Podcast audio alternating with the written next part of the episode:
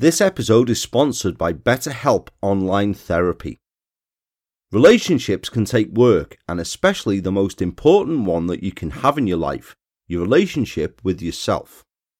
A lot of us will drop anything to go and help someone we care about and will go out of our way to treat other people well, but how often do we give ourselves the same treatment? There may be something out there that's stopping you from being the person that you want to be, something that's interfering with your happiness, stopping you from achieving your goals or wants.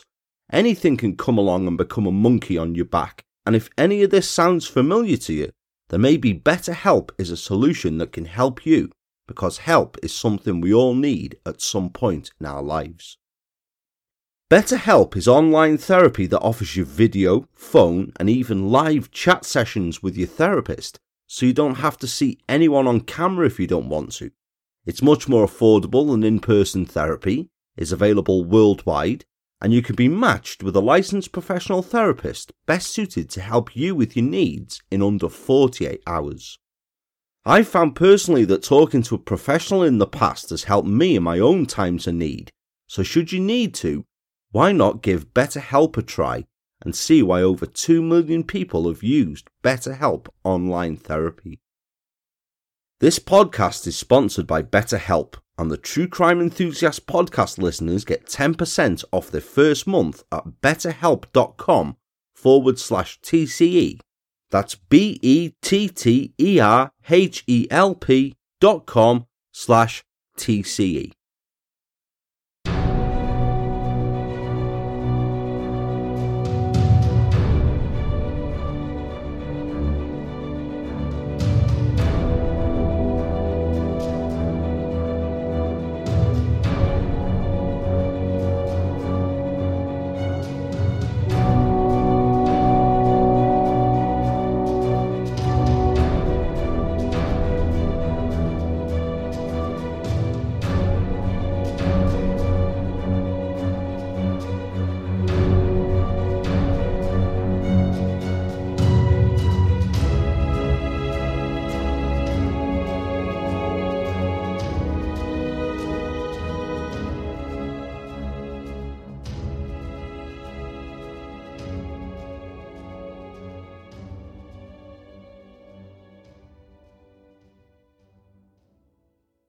Hello, all, and the very warmest of welcomes to the True Crime Enthusiasts podcast, where each time around from my delightful corner of North Wales, me and the Peaks strive to bring you those tales of true crime that won't be the familiar ones the Wests, the Sutcliffes, the Shipmans, but rather the obscure, unfamiliar, often long forgotten, and sometimes scarcely believable stories that I scour the annals of the UK and Ireland looking for for your very own listening. I'm as ever Paul, the creator, host, and true crime enthusiast of the show's title. The world's smallest cow, Peaksy, is here as he is always. And we're joined by the most important aspect of the whole shebanger you folks, the wonderful enthusiasts that keep the show rolling forward. It's as fabulous as it always is having you all joining us here today, which I thank you very kindly for doing so. And I do hope that as you've done, then each of you and yours are all good, you're all safe, and you're all well.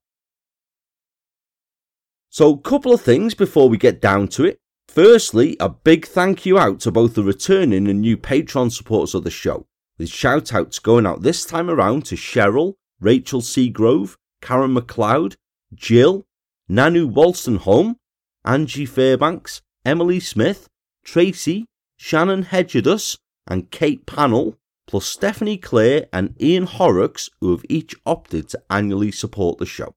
You guys are all incredible, you really are. And while stuff's gone out to some of you, I hope that you've all had chance to make a start getting through the full series worth of unreleased bonus episodes that being a supporter gets you access to. Tales such as The Murder of Janie Shepherd, Sanctuary, Lucifer's Outlaws, or the latest one, a two part tale that I've called The Lost Girls of Liverpool. Quicker than Prince Andrew on an out of court settlement, because nothing screams innocence than settling out of court with a girl you claim to have never met for things you claim to know nothing about, does it? What a guy. But quicker than that, you can be having access to these and other tales very simply and for less than he spends each week on underarm charm because, after all, he doesn't sweat, does he? What an absolute shamble of old shit that is. A right old goon show, that whole bloody saga is. Unbelievable. But it's simply the True Crime Enthusiast podcast up on the Patreon site if you head there to seek it out, or you can just use the ever present link in the episode show notes that will take you right to it and its end of effort for you. I'm also thrilled that this episode around I shall have some different outro music, as I've been privileged to be able to add a song from a personal friend of mine in the show, fabulous writer, musician, all round woman who does absolutely everything, Keeley Moss. For those of you who may know Keeley, I first came to know her by discovering her blog which she writes, The Keeley Chronicles, which concerns the tragic, as yet officially unsolved murder of German tourist Inga Marie Hauser in Northern Ireland back in 1988. Now, it was always a case that had interested me, this one was, but after reading the Keeley Chronicles, it's not a tale for me to cover. It's a tale that only belongs to one person to tell, that is, and that's Keeley. A link to the Keeley Chronicles is in the episode show notes. I do invite you to have a read through it, and you'll see exactly what I mean when I've just said that. I was so impressed by what I read, and the Chronicles is the definitive cover of not just Inga's case, but probably the most dedication I've ever seen to any case in all my years as a true crime enthusiast. It's really something else. So I got in touch with Keeley after reading this, and we became fast friends. It also helps that she's a massive eclectic music fan like myself. She's a big Charlatans fan, and she loves a bit of the old Crime Watch on YouTube as well. Plus, she's a very talented musician and the song I shall be adding in from Keeley, Echo Everywhere, is from a second EP, and like a lot of Keeley's work, is influenced somewhat by Inga's murder. It's a fabulous track, it's quite haunting, and I was more than pleased to add it into an episode to help support her and the band. Echo Everywhere is out now, and a link to the EP will be in the episode show notes. This time around, then, on the True Crime Enthusiast podcast, I've another pair of tales for you listening. I want to say pleasures, but can you ever describe tales of grisly murder as pleasurable?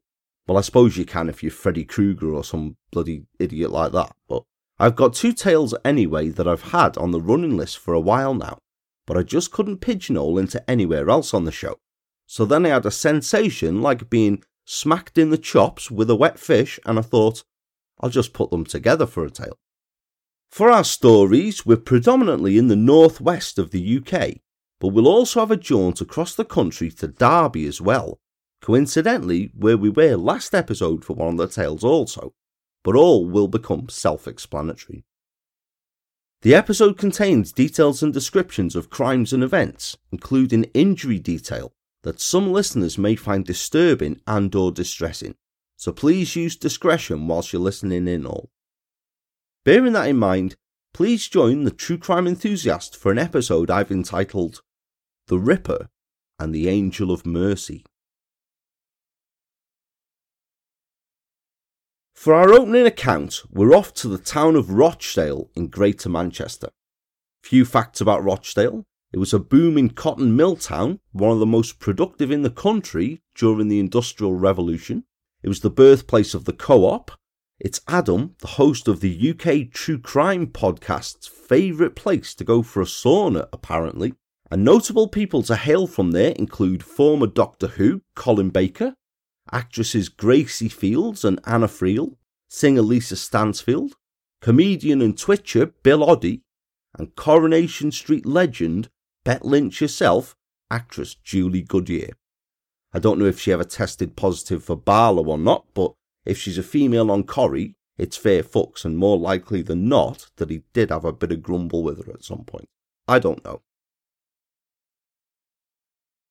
Back in the summer months of 2000, the town of Rochdale was shaken to the core by a series of ferocious attacks against women. In the rising terror of the female population of the town, for women of differing ages were being attacked, Detectives appealed for calm, but privately, each feared the worst possible scenario that a violent serial sex attacker was preying on women in the town and would continue until he was stopped. The first attack had taken place on Wednesday, the 28th of June, when a 61 year old grandmother, walking to work on a warm evening, was suddenly attacked from behind by an assailant who used overwhelming and sadistic violence against her. Stabbing her in the shoulder with a broken bottle, the man, a slim, shaven headed individual, then slashed the woman a number more times and dragged her into a nearby railway tunnel, where he then viciously raped her.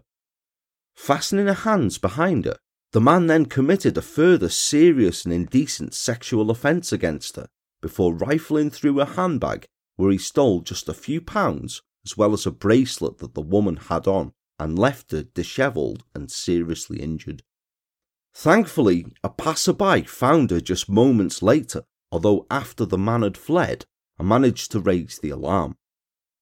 So gravely injured was the woman so copious was the blood seeping from the injuries inflicted upon her that when the assistants arrived, the passer-by who found her at first thought she had a red dress on. The woman could offer little in the way of description of her assailant, offering only that he was in his late teens to mid twenties, was of slim build, shaven haired, and of general unkempt appearance. He'd been violent towards her throughout the attack and had repeatedly screamed at the woman not to look at him during the assault. Detectives searching for the attacker were horrified at the level of violence that had been offered towards the woman, who would surely have died had she not promptly been found, and doubled their efforts looking at all known sex offenders in the area. They felt sure that this was an individual who would be in the system somewhere, for this is no first offence, is it? But no one jumped out at them as an obvious suspect, and all those who looked likely were spoken to but eliminated from the inquiry, and the trail soon went cold. Then, almost two months later, the same man seemingly struck again. On Thursday, the 17th of August, a 58 year old woman, again walking home, was attacked by an individual who approached and passed her in an underpass near to her home, before doubling back and leaping on her from behind. She was then punched savagely in the face and indecently assaulted before the assailant ran off with her handbag, which was found discarded only a short distance away. The description matched that of the victim from June had given a slim, shaven haired, unkempt attacker who had again used an overkill of violence in the assault and again made a point of insisting that she not look at him. Detectives investigating both of these attacks now pooled together and soon became convinced they were looking for the same individual, but they just couldn't find him, for in both of the cases, the attacker had placed a condom on before the assault and had left no traces of DNA behind either. Both of the attacks were given widespread coverage in the local press at the time and served to instill a sense of fear in the town. It isn't an exaggeration, really, to say that they put women folk of a certain age back to the fear that was felt in the north of England almost a quarter of a century earlier, when Peter Sutcliffe was at large. And whilst detectives tried to quell these fears, not one in a mass panic, privately, each were concerned that the individual would strike again, and this time, perhaps fatally. That fear was seemingly realised just over two weeks later, on the night of September the 2nd. 65 year old Eileen Jorsak, a mother of four and grandmother, had for many years been a much loved teacher in a Rochdale school. Enjoying a long career, she'd retired only a couple of years before, and on the Saturday evening of the 2nd of September, she'd been for a night out to her local pub the former Weaver's Arms on Ashfield Road in the Rochdale area of Deeplish. It was only some 200 yards from her home in bordering Kensington Street, and it was a night that Eileen had especially looked forward to because not only was there a pub quiz on in the Weaver's Arms that night, but it had been arranged that some of Eileen's former colleagues from the school she'd taught at would attend, a chance for a bit of a mini reunion.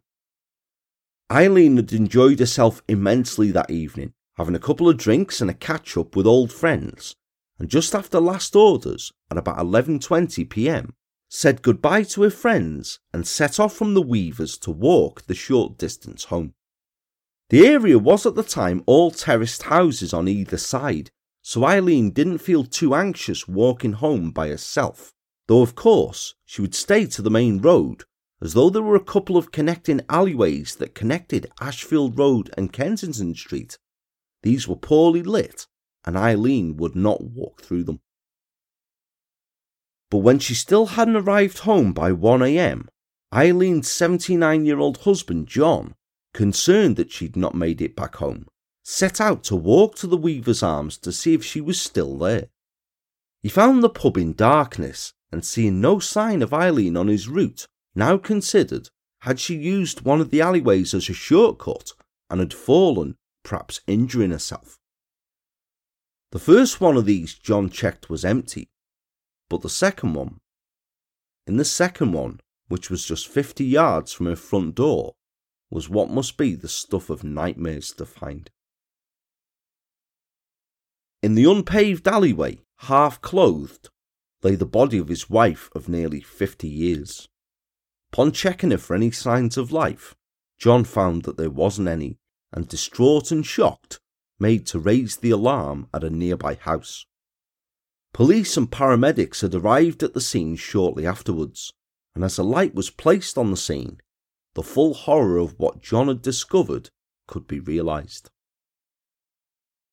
Eileen had been beaten so badly that she was almost unrecognisable.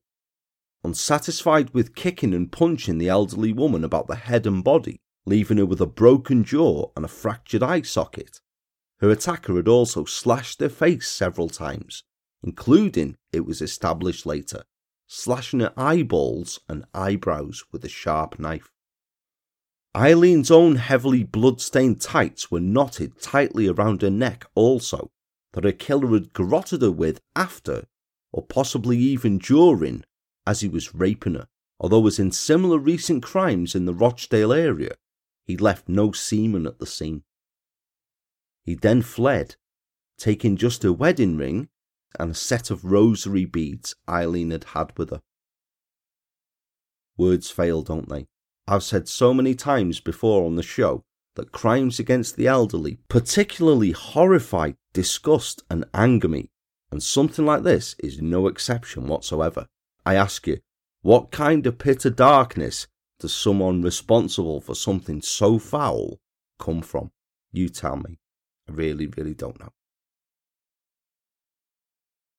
The officer leading the hunt for Eileen's killer, Detective Superintendent Bob Huntback, described to the press the following day her injuries as being the worst injuries he'd seen in over 30 years' experience of murder inquiries.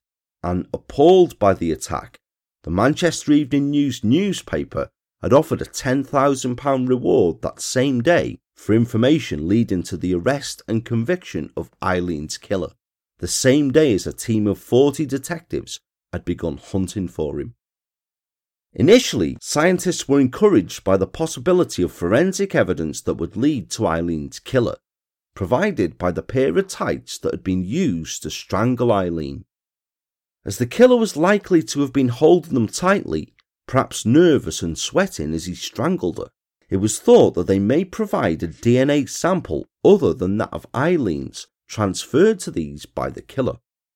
However, so bloodstained had Eileen's tights been due to her facial injuries that obtaining a DNA profile from anyone beside her proved impossible. What was obtained, however, were transferred fibres from the killer's clothing, large amounts of blue and red fibres that had come from a fleece and that were found all over Eileen's clothing and even inside her mouth. But this had to remain evidence in waiting because they didn't have a potential garment that matched or a potential suspect to match it to. By just a couple of days into the investigation, Detective Superintendent Huntback's deputy, Detective Chief Inspector Mike Freeman, attempting a positive spin on the inquiry to reassure the horrified townsfolk that Eileen's killer would be caught, told the Manchester Evening News that the weekend inquiries had provided what he described as, I quote, some very helpful information and some new lines of inquiry which we will be looking into. He then added, We spoke to more than 300 people in the area around where Mrs. Josak was killed, and we are very grateful for the assistance they gave us. Everyone was very cooperative, and nobody complained about being held up. I think it would be obscene if anyone did complain about something like that, to be honest, as if you would do. The team of 40 officers were back at the scene of the murder a week after the killing, canvassing the area once again. Detective Superintendent Huntbatch said at the time, We're hoping going back to the area at the same time will enable us to speak to people we might have missed. But this recanvassing failed to bring any further witnesses with any information forward. No one spoken to had seen or heard anything, and Eileen's killer had not been spotted fleeing the scene. Police then decided to create a televised reconstruction of Eileen's last known movements which was shown on Granada Television's Crime File programme two weeks after the murder. Though this was widely viewed, it too failed to bring any new lines of inquiry to police.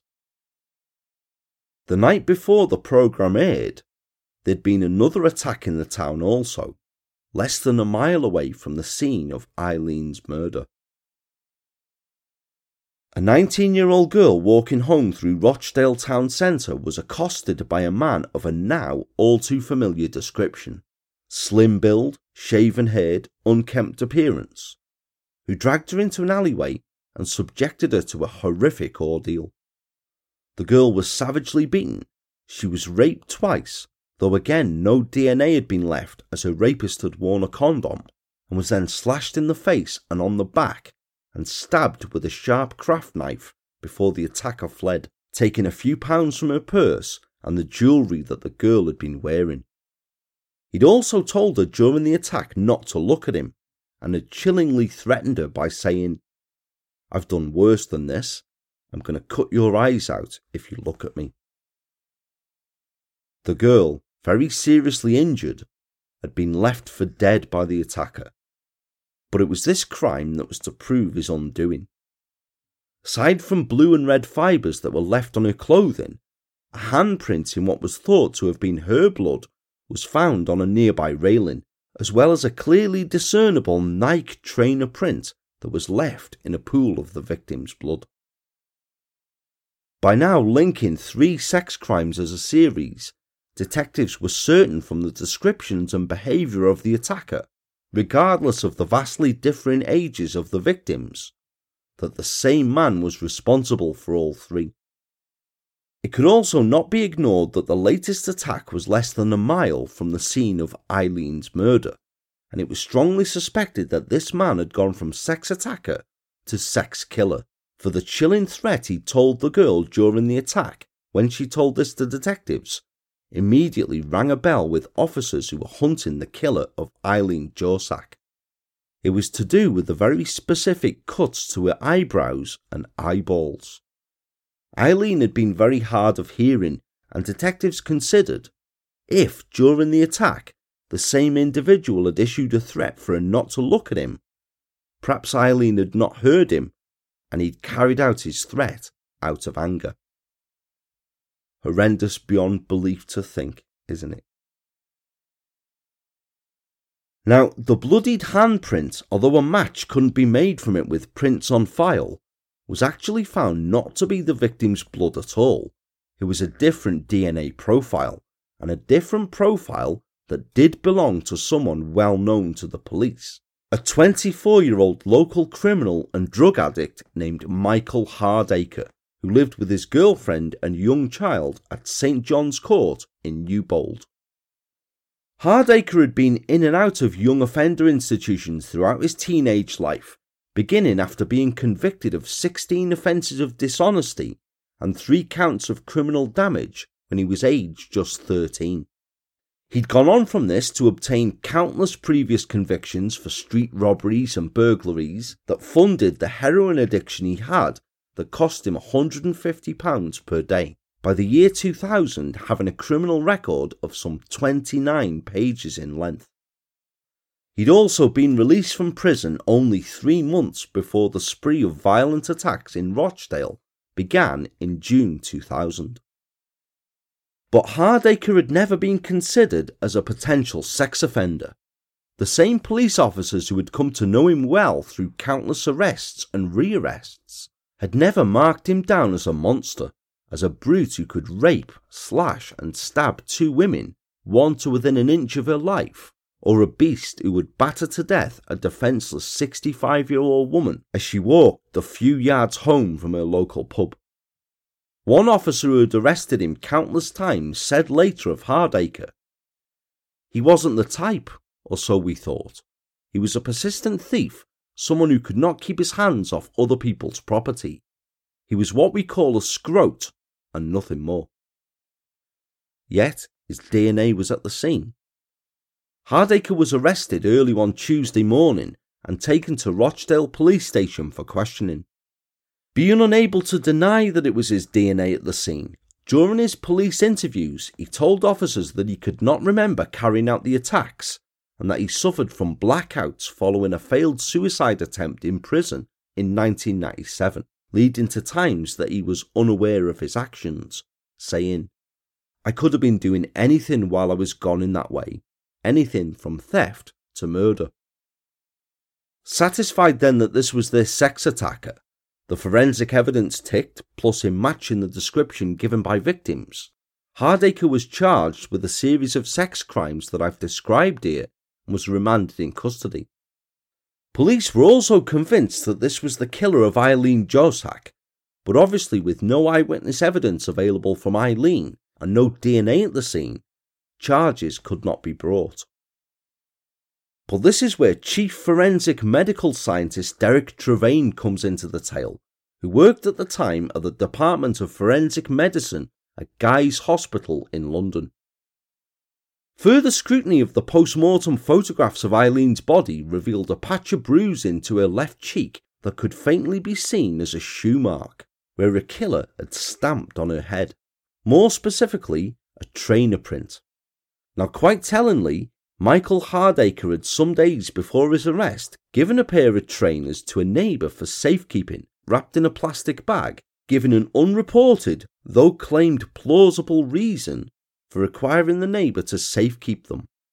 In the meantime, a cousin of Hardacre's, horrified by the level of violence in the attacks, and who had begun to have suspicions that Hardacre could be the culprit when he'd asked him to provide an alibi for him for the night of the murder, reportedly called on this neighbour to collect the footwear and then promptly took the bag around to the local police station, telling them that this could just be the evidence that they were looking for. Once police had the Nike training shoes in their possession, a weapon and wound overlay was performed using state of the art forensic imaging technology that Derek had designed, which showed a clearly identifiable match between the distinctive bar shaped pattern of the trainer mark left to Mrs. Jossack's face and an area of the sole of Hardacre's training shoe. If you head to the episode show notes, there's a link to a fascinating documentary in which Derek himself describes the process much better than I ever could, as well as a chapter in a book entitled How to Solve a Murder, written by Derek and his wife Pauline. Very, very recommended read indeed, it really is. Further additional conclusive evidence that pointed to Hardacre's guilt was provided by Home Office forensic laboratory scientists who were able to identify the foreign fibres that had been found on Mrs. Jossack's clothing and inside her mouth as coming from a red and blue fleece jacket of Hardacre's that had been seized for examination during his arrest. How much would you care to wager that fibres from this garment also matched the fibres lifted from the clothing of the victims of the sex attacks, and Hardacre's trainer print to match that of the print found in the final victim's blood absolutely perfectly. Hardacre was subsequently charged with the murder of Eileen Jossack. Michael Hardacre came to trial at Manchester Crown Court in September 2001, charged with murder, four counts of rape, four of robbery, one of indecent assault, and one count of causing grievous bodily harm. He pleaded not guilty to each of the offences, claiming in the case of Eileen Jossack that he'd been at home with his girlfriend watching DVDs on the Saturday evening in question. However, a cousin of Hardacre's, most likely the same one who had dropped the trainers into police, shot down this alibi in court, telling the jury that he'd seen Hardacre near a takeaway in Milkstone Road shortly before Eileen's murder, a road that adjoins Ashfield Road, where the Weaver's Arms was located on. The court then heard the horrific details of the murder, with prosecuting counsel Alistair Webster QC underlining the violence, telling the jury Mrs. Josak suffered an attack of horrifying brutality. Each of her eyes was cut with a knife. The appalling and disturbing details of the sex attacks was then heard by the court, and as each account was given, Hardacre watched coldly from the dock as his victims sobbed as they relived their horror, still denying his crimes despite the overwhelming evidence against him. For the court had already heard that Hardacre had left irrefutable evidence at the scene of his atrocities. Despite not leaving any semen due to using condoms during the attacks, he was careless enough to have left behind handprints, shoe prints, and fibres, all of which had been scientifically matched to him. The seven women and five men of the jury failed to be convinced of Hardacre's bollocks claim that he had no recollection of the attacks because he suffered from blackouts brought on by a suicide attempt when he was serving a prison sentence in 1997, and nor did they believe that he was at home watching films when 65 year old Eileen Josak was murdered as she walked 200 yards from the local pub to her home in September of the previous year. On the 12th of September 2001, a day I'm sure that none of us will ever forget for such tragic reasons. After just three and a half hours deliberation, they unanimously found him guilty of murder, four counts of rape, four of robbery, one of indecent assault, and one count of causing grievous bodily harm. Several members openly weeping as they did so, so horrified had they been by the evidence put before them and the accounts they had heard. They did so to a round of applause from the packed courtroom gallery when the guilty verdicts were announced, and shouts of Monster towards Hardacre, who stared coldly straight ahead. After their verdict, the jury were then told of Hardacre's appalling previous criminal record, and they heard that he'd pleaded guilty to robbing a woman even shortly before his trial began, charges that were left on file sentencing him to life imprisonment for the murder of Eileen Josak, and sentences totaling 146 years for rape, robbery, grievous bodily harm, and indecent assault to run concurrently. Presiding Judge Mr. Justice Sachs addressed Hardacre, saying, It never ceases to amaze me the depths of depravity that human beings can descend to, and you've taken that to a new level. You've subjected wholly innocent and defenseless women to abuse and violence on a scale which is totally intolerable to decent people. You've displayed no remorse or regret. You required each and every one of your victims to come to court to retell the story. This is the most horrific story this court has heard. Hardacre said nothing before being taken away he remains a Category A serving prisoner to this very day. The verdict was welcomed by the family of Eileen Josak. Outside the court, they read from a statement in which they said, We're very pleased with the verdict and would like to take this opportunity to thank the Rochdale police who worked extremely hard in order to bring this person to justice. Detective Chief Inspector Mike Freeman of Greater Manchester Police said Hardacre, who was christened the Rochdale Ripper by the press, was the most evil and violent serial sex offender he'd encountered in 21 years of his police service.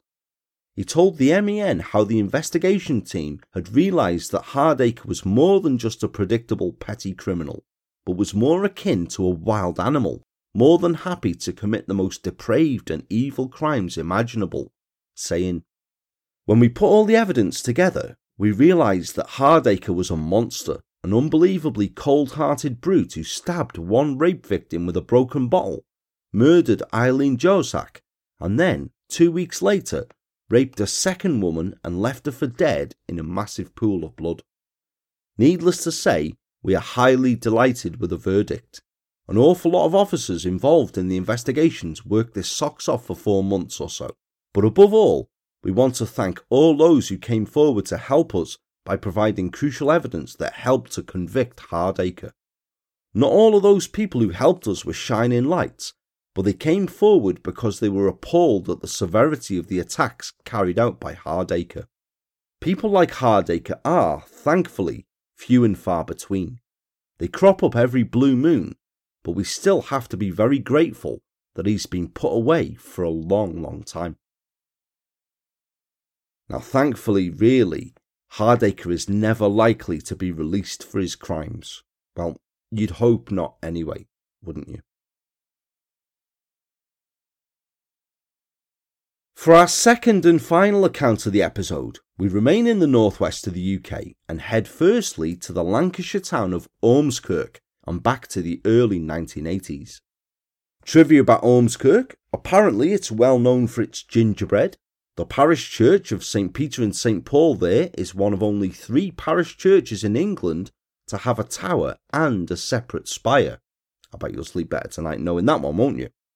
It has a well attended classic car festival each year, and notable people to hail from or live there include impressionist John Culshaw, actor Jonathan Pryce, who's been a Bond villain and the High Sparrow in Game of Thrones, Radio 6 music show host Stuart Maconie, Duncan Disorderly himself, former professional footballer and Everton legend Duncan Ferguson, who Pop Trivia Quiz jointly holds the record for red card dismissals in the English Premier League at eight, alongside former players Patrick Vieira and Richard Dunne, and singer Marianne Faithfull, she of the Orange Rug and the Mars Bar. And although that, that reportedly is a rumour, look it up if you're unsure what I'm on about there, I wouldn't put anything past Shagger Jagger. Jew. Ormskirk was also the lifelong home of 91 year old shopkeeper Henry Walsh, who had for more than 50 years run a small shop at number 53 Moor Street, a shop that's long gone today and replaced by a business called RKD Beds. Living alone since his wife had died in 1970, by 1981 the widower was not in the best of health, having problems with his circulation, sleeping troubles, and failing eyesight as well as being prone to bouts of fainting. Nevertheless, he was described by many who knew him as still somewhat sprightly and opened up his shop, a business best described as being trapped in somewhat of a time warp as its layout and decor had not changed since the 1950s. Opened it every day, where a handful of regular customers would call in for groceries and a chat with the elderly shopkeeper. Henry was well liked by his customers and it was rumoured in the locality was quite comfortably off. He spent very little and was rumoured to have a sizable amount of cash hidden about the premises. So, when the shop hadn't opened on the morning of Friday, the 14th of August 1981, Henry's customers were concerned that he was perhaps ill, and one of them who knew his son telephoned him at home. Henry's son was out at work at the time, but his daughter in law, Patricia, was at home and she agreed to head around immediately to check that everything was okay. She looked in on the old man a couple of times each week and had been around the previous morning where she'd found him in high spirits. But when she got there that day, what she found was so disturbing that, horrified and terrified, she was immediately on the phone to police. Former Lancashire Police Detective Inspector Jim Kay recalled later for a television documentary that he'd initially that day received a report from on duty uniformed officers that the shop owner from number 53 Moor Street had been found dead, having not been seen since the previous market day, and he was required to attend the scene.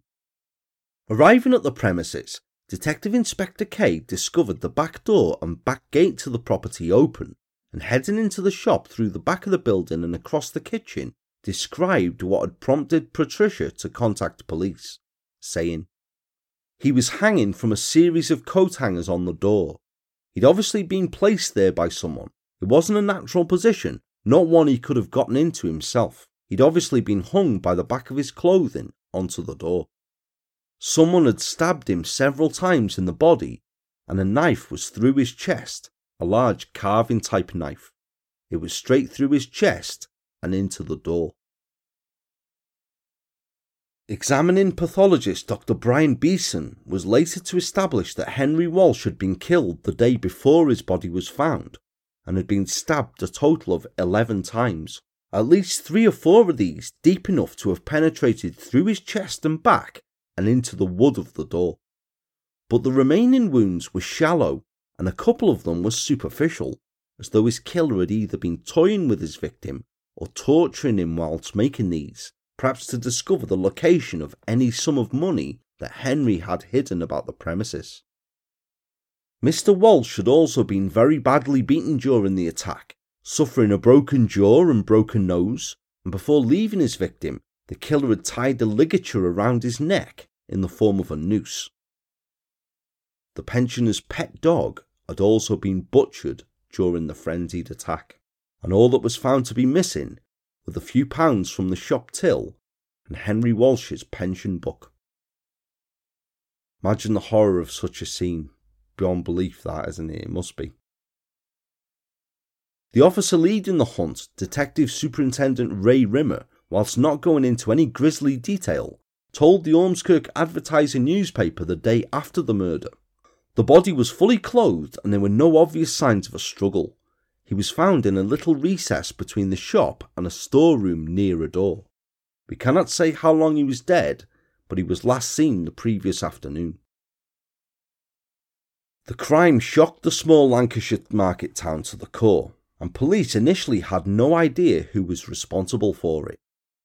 Aside from a long list of homegrown suspects, the weekly market, which had been held on the day that Henry was killed, attracted many outsiders to the town any of whom could be responsible. Officers urged shoppers who would have been in the area at the time to try and help them solve the murder and took over the hall of a nearby school as an incident room where they spent days trying to piece together Mr. Walsh's final movements. One line of inquiry that was rapidly identified and ruled out was that Henry had been attacked and robbed almost four years previously on August the 27th, 1977 when his watch had been stolen by a burglar to his shop. However, the culprit in that case, 30 year old Edward Hodge, had been very quickly apprehended and was duly convicted of theft. Thinking that maybe, just maybe, the same man had come back to the scene of his previous crime, a check on Hodge's movements was made, but revealed that he had an irrefutable alibi for the time of the murder, and he was ruled out of the inquiry.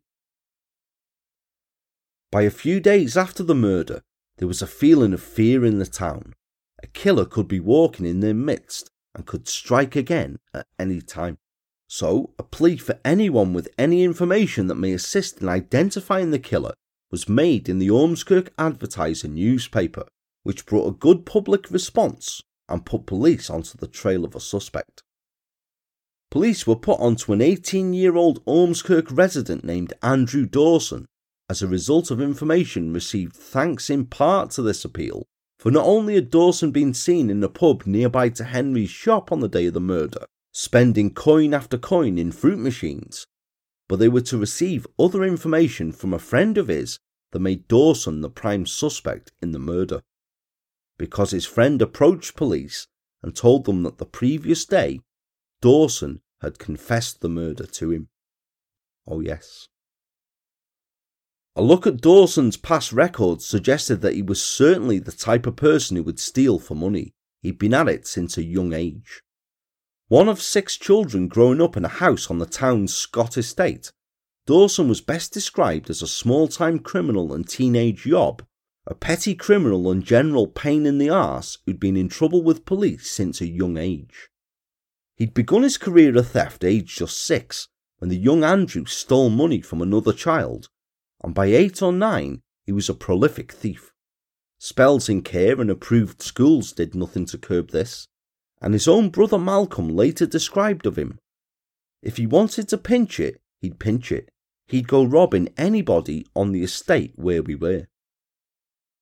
Now, although his brother described him as robbing anybody, Andrew Dawson tended to prey on the vulnerable, those younger than him, or the elderly. That kind of scumbag, you know.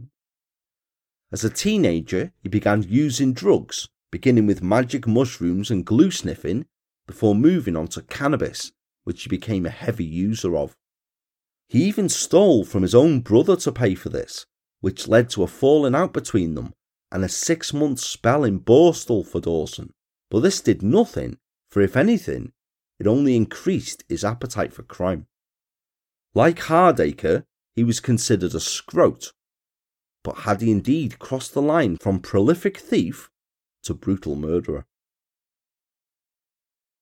Seven days after the murder of Henry Walsh, on the 21st of August 1981, Andrew Dawson was arrested by police and very quickly confessed to the murder of Henry Walsh after police discovered that he had cashed the old man's pension book to the value of £50.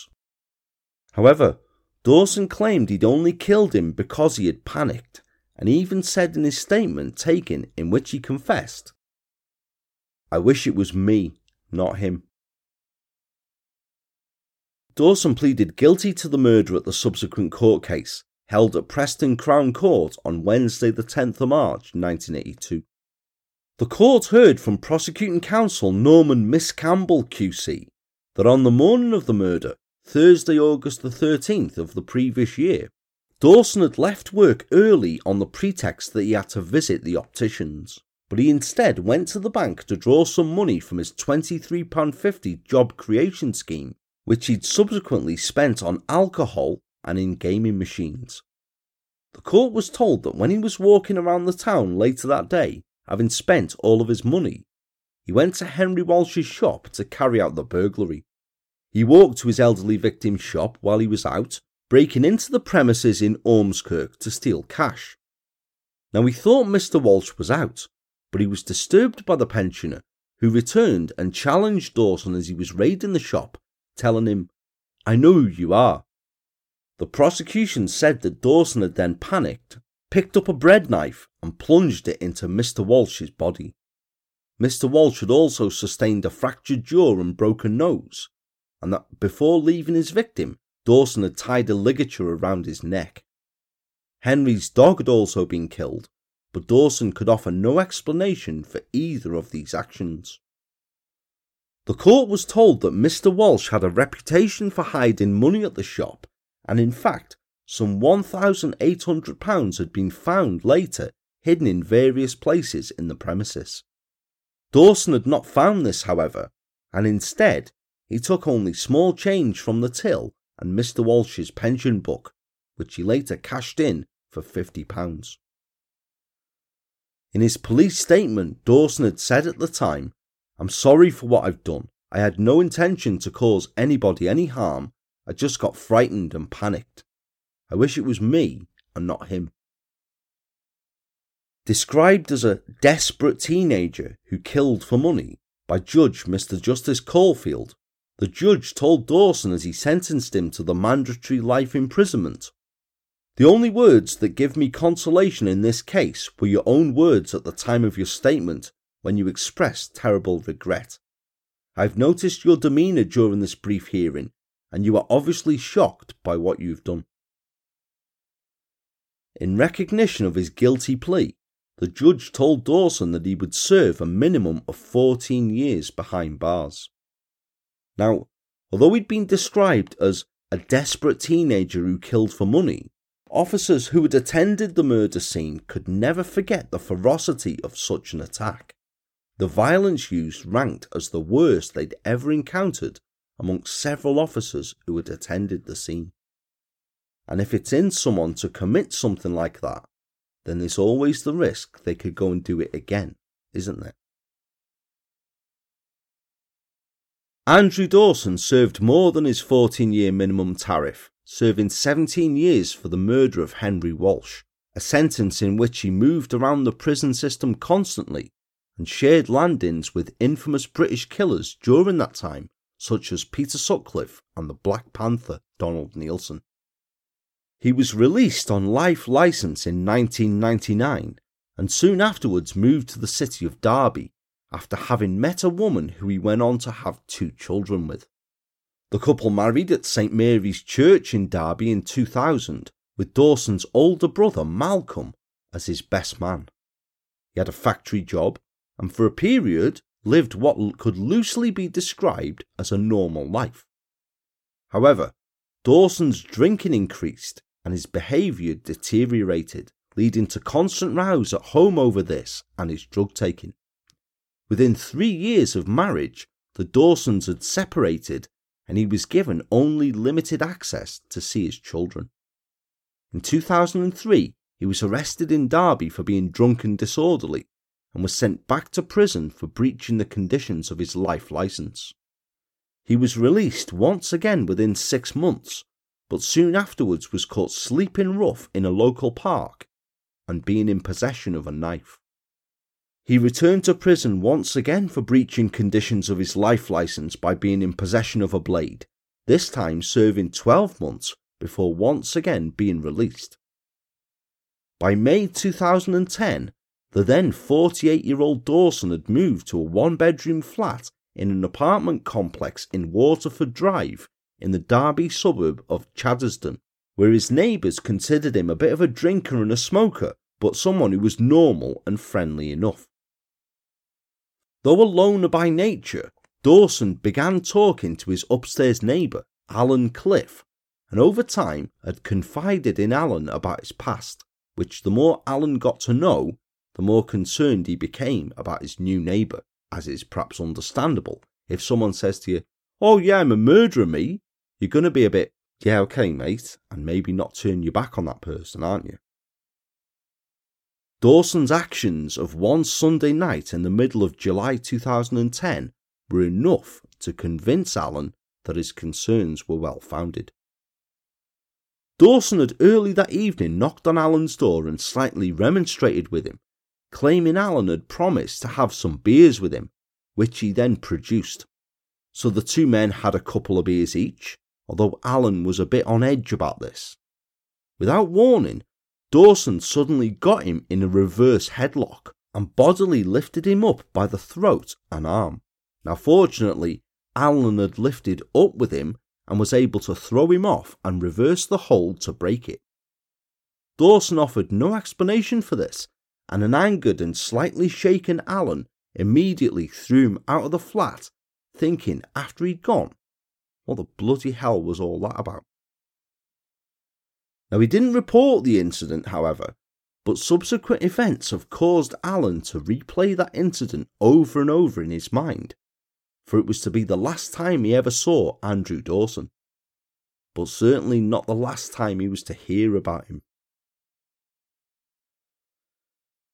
By the 25th of July, colleagues of a 66 year old kitchen porter John David Matthews, who was known as Dave and who worked at Darley's restaurant in Derby, were concerned about him. Though he'd been on holiday from work for two weeks from the 9th of July, the diligent and hard worker had not returned to work as, as expected on the 23rd, and all attempts to contact him that day and the following had failed. By the 25th of that month, they were concerned enough to contact police, who went around to the apartment complex in Waterford Drive and forced the door to his ground floor flat.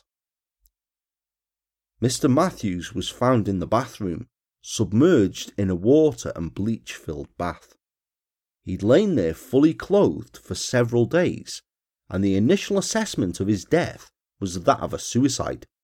The flat was spotlessly clean and tidy, with an overpowering smell of bleach, and it was noticed that nothing was out of place. There was no sign of ransacking, although bizarrely, a single pink rose lay in the middle of his bed.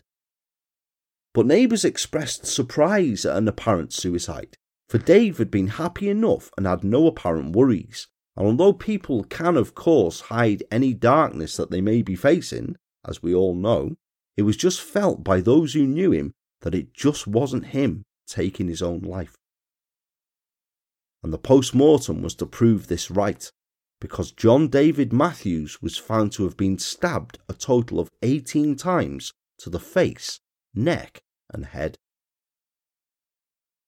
As a murder investigation began, The other occupants of the block were spoken to.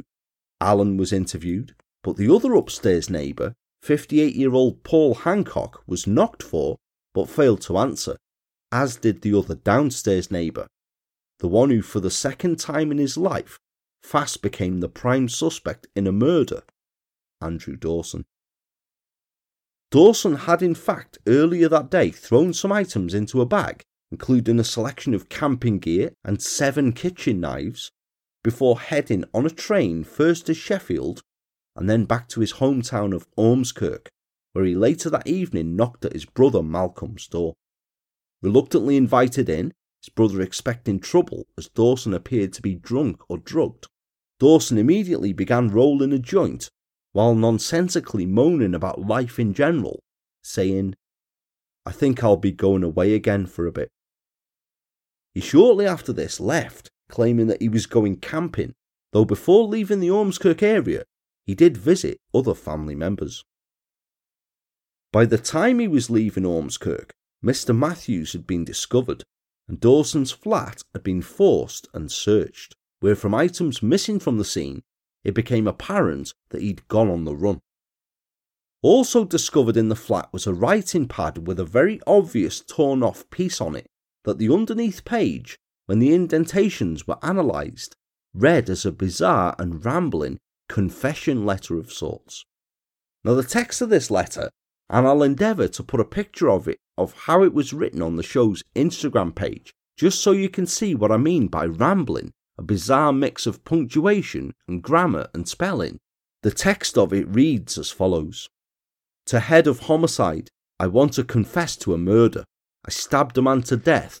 A man lies in a bath of water.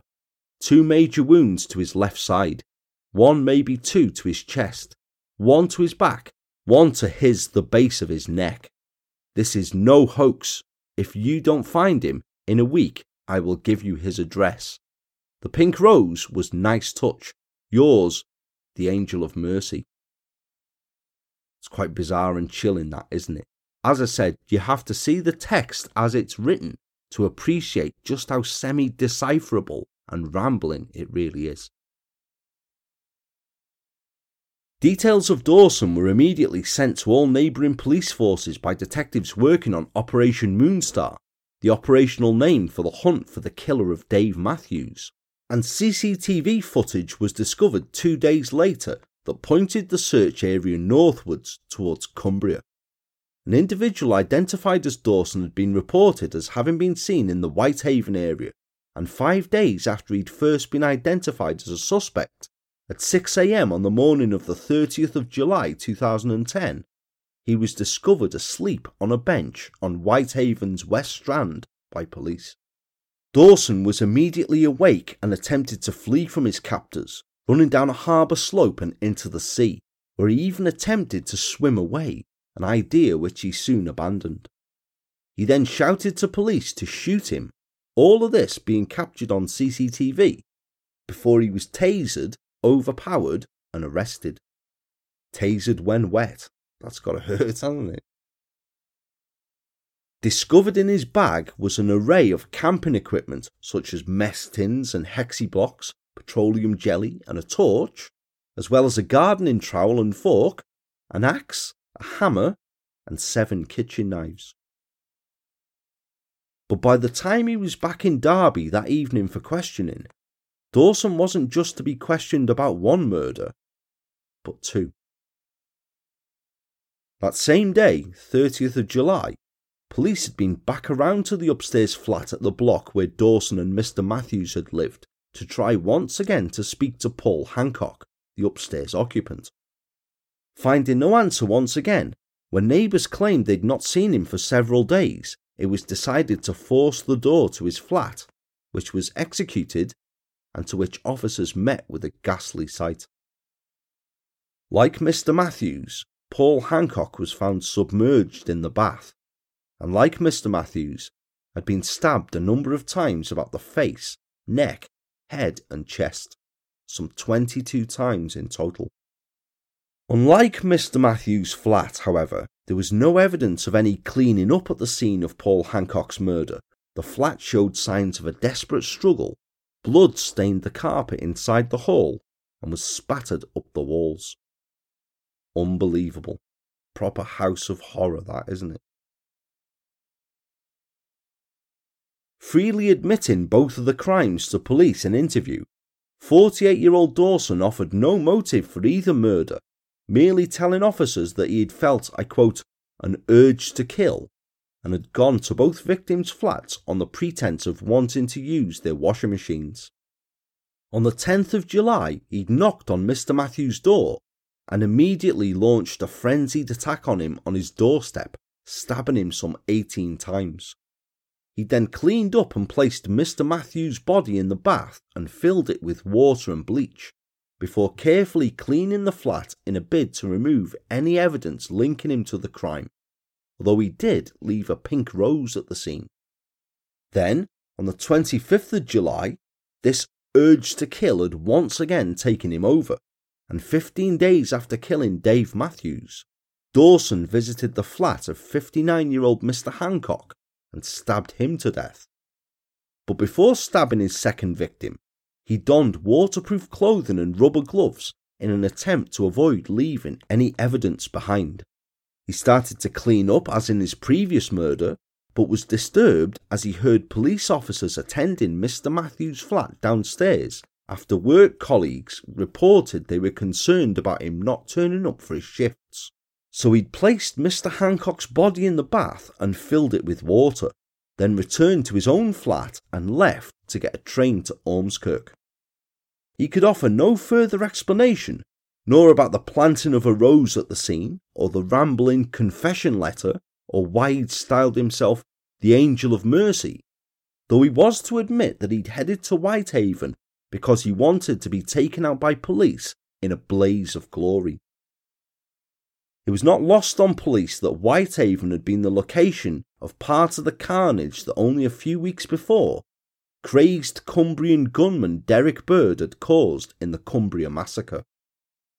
And when arrested, Dawson had an arsenal of weaponry in his bag that he quite easily could have committed carnage with. Was he trying to emulate Derek Bird in some way? charged with the murders of John David Matthews and Paul Hancock, when Andrew Dawson came to trial at Nottingham Crown Court on Monday, the 18th of July 2011, Dawson changed his plea to that of guilty. He'd initially admitted killing both men, but had originally denied murder on the grounds of diminished responsibility. Two days later, on the 20th of July, he stood in the dock of the same courtroom as presiding Mrs. Justice Dobbs told Dawson. These were premeditated and planned brutal killings. Each had done nothing to you and had the misfortune of being your neighbour who had no chance. In your case, life will mean life. Andrew Dawson was sentenced to a term of whole life imprisonment and taken to Monster Mansion itself, Wakefield Prison joining the elite few whose crimes are deemed so monstrous that they will never be considered for release. Following the verdict, Detective Inspector Paul Callum of Derbyshire Police said, We are satisfied that Dawson will never be released. He's a very evil individual, and these were planned and horrific offences. Dawson has shown no remorse for his actions and has simply sought to blame anyone he can for the direction his life has taken. These were cold, calculated, and savage attacks. He's shown a degree of thought and planning and sought to conceal and destroy evidence where he could. Far from having diminished responsibility in this case, as Andrew Dawson was trying to initially claim, he has total and sole responsibility for the deaths of Dave Matthews and Paul Hancock. He has stretched out this process unnecessarily for the families of those men that died for no reason and I would like to express my sympathies for the loss of their loved ones. Conversely, there was no precursor to this or sign that Dawson was about to carry out the most serious of offences. From what I can ascertain, there was no motive or reason why these two men were killed. I'd like to thank all the officers and staff who worked hard on this case to bring it to a successful conclusion. But questions were also asked immediately of the justice system when it emerged that sentencing that since his release on license in 1999, Dawson had been hauled back into custody three times for breaches, including possession of a knife. Authorities said they'd acted correctly by repeatedly allowing him his liberty, insisting that Dawson had displayed no sign he would commit any further murders. Denise White of Derbyshire Probation Services said at the time, We always knew he was a difficult man, but there was nothing in all the years to indicate the things that we heard in court today that in fact he was planning to kill again. But one Ormskirk resident spoke of his shock at hearing of the double murder. The man who did not wish to be named said, It is unbelievable. The killing of the shopkeeper was the talk of the town. I was a student in Liverpool at the time, although I still lived at home. I remember the police doing door to door along the route Dawson would walk home to the Scott estate from Ormskirk town centre. Everyone was stunned by the sheer brutality of it. Now he's murdered two more people. I didn't think I'd ever hear his name again after he was sent to jail. If life meant life, these men would be alive now. Glenda Todd, the sister of Dave Matthews, echoed this, saying, There's no justice in this country. Putting dangerous killers in prison is a waste of time if they're just going to release them a few years down the line. Now our family are the ones serving the life sentence. Can't fault that, for this certainly is a dangerous killer that we're talking about here, isn't it? And had Dawson been planning to eliminate all of his neighbours in the block, as we heard of the strange and unsettling behaviour towards Alan Cliff? Following Dawson's conviction, Alan wrote to him in Wakefield Prison wanting to know if he was intended to be his third victim. He said later in an interview with the press, He grabbed me round the shoulders, then his arm came up underneath my neck and I felt it on my throat. He had me in a Nelson. I pulled him off me and said, Get out of my flat, mate. Knowing what I know now, was he going to go for one of my knives? Did I stop him in his tracks before he got to them? He just murdered someone and then came into my flat. Did he plan to kill me too, or not? Makes you think, doesn't it? Imagine how chilling that must have been after the fact, knowing that he'd already killed his next door neighbour by then, so horrifically. Andrew Dawson today resides as a patient in Ashworth Hospital, his mental state having deteriorated, but his permanent removal from society has been mourned by no one. Even his own brother Malcolm said later concerning him they should have left him in there the first time. When they said life, they should have meant it and kept him in for life. I was best man at his wedding, but I would never turn my back on him for a second. He's never ever turned around to us and said, Oh, I'm sorry for what I did. Every time my mum would say, It's my fault I brought a monster into the world. You'd say, No, it's not. You brought a kid into the world. He just went that way because he wanted to. Simple as that. He ended up on the drugs, they warped his mind, and he's turned into the killer that he is. Just pretend you've got five kids, not six. I always said that he would kill, because it wouldn't bother him. He had no compassion in the least. He has no conscience. He was always talking about the Yorkshire Ripper, Peter Sutcliffe, and all these other murderers, saying they were wimps. I think he'll take himself out, or he will try and do one of the other inmates. He's pure evil, a total psycho. He should be locked up like Hannibal Lecter. All I can say is, fetch the death sentence back. If the government would like to appoint me as an official hangman, I, and other members of my family, come to think of it, would gladly put the noose around his neck and then pull the lever. It won't bother me. I'll lose no sleep over it. He should suffer because that evil devil deserves no less. Safe to say there are no Christmas cards going to Ashworth for him. That's his own family talking as well. The cases of Michael Hardacre and Andrew Dawson are two prime examples of individuals who should never again see the light of day, both being far too dangerous to ever again walk the streets. And at least in the case of Dawson, it's a certainty that he never will. I found both cases very disturbing ones and each largely unreported and unfamiliar, perhaps understandable in the case of Hardacre, with his trial being swallowed up and lost amongst coverage of the 9 11 atrocity the previous day. And what drove each to commit such crimes? Why did Hardacre make the jump from prolific thief and drug addict to savage sex attacker and then killer, committing such foul crimes as he did? What possesses someone to batter an elderly lady to death so brutally, stamping on her head hard enough to break her jaw and her eye socket before strangling her for good measure, and or to rape and leave others within an inch of their lives? Someone capable of such foul actions deserves to remain incarcerated until the dying day. They really do. And suffering throughout their sentence, rightly reviled for their foul deeds. Andrew Dawson, meanwhile, I'm of the opinion that he was in the grip of mental illness long before it was diagnosed with him, perhaps even from a young age. At age just 18, he was prepared to horrifically kill, offering no real explanation for it, and such actions as we've heard in his later killings really do seem to be him acting on this urge to kill. For although he cleaned up one of the scenes and left no forensic evidence linking him to it, who else is likely to be the person of interest to police than the convicted murderer who lives next door? I ask you. Bloody common sense, isn't it? And to then kill again two weeks later, but still only going as far as your upstairs neighbour to do so. And why leave a pink rose on the bed or what's the reasoning behind the rambling confession letter? What's all that about? What would he have done with such a bag full of weaponry had he not been caught when he was? Poses a lot of questions, this one does, doesn't it? But one certain answer that we have is that the self styled angel of mercy is certainly today where he belongs. What do you think?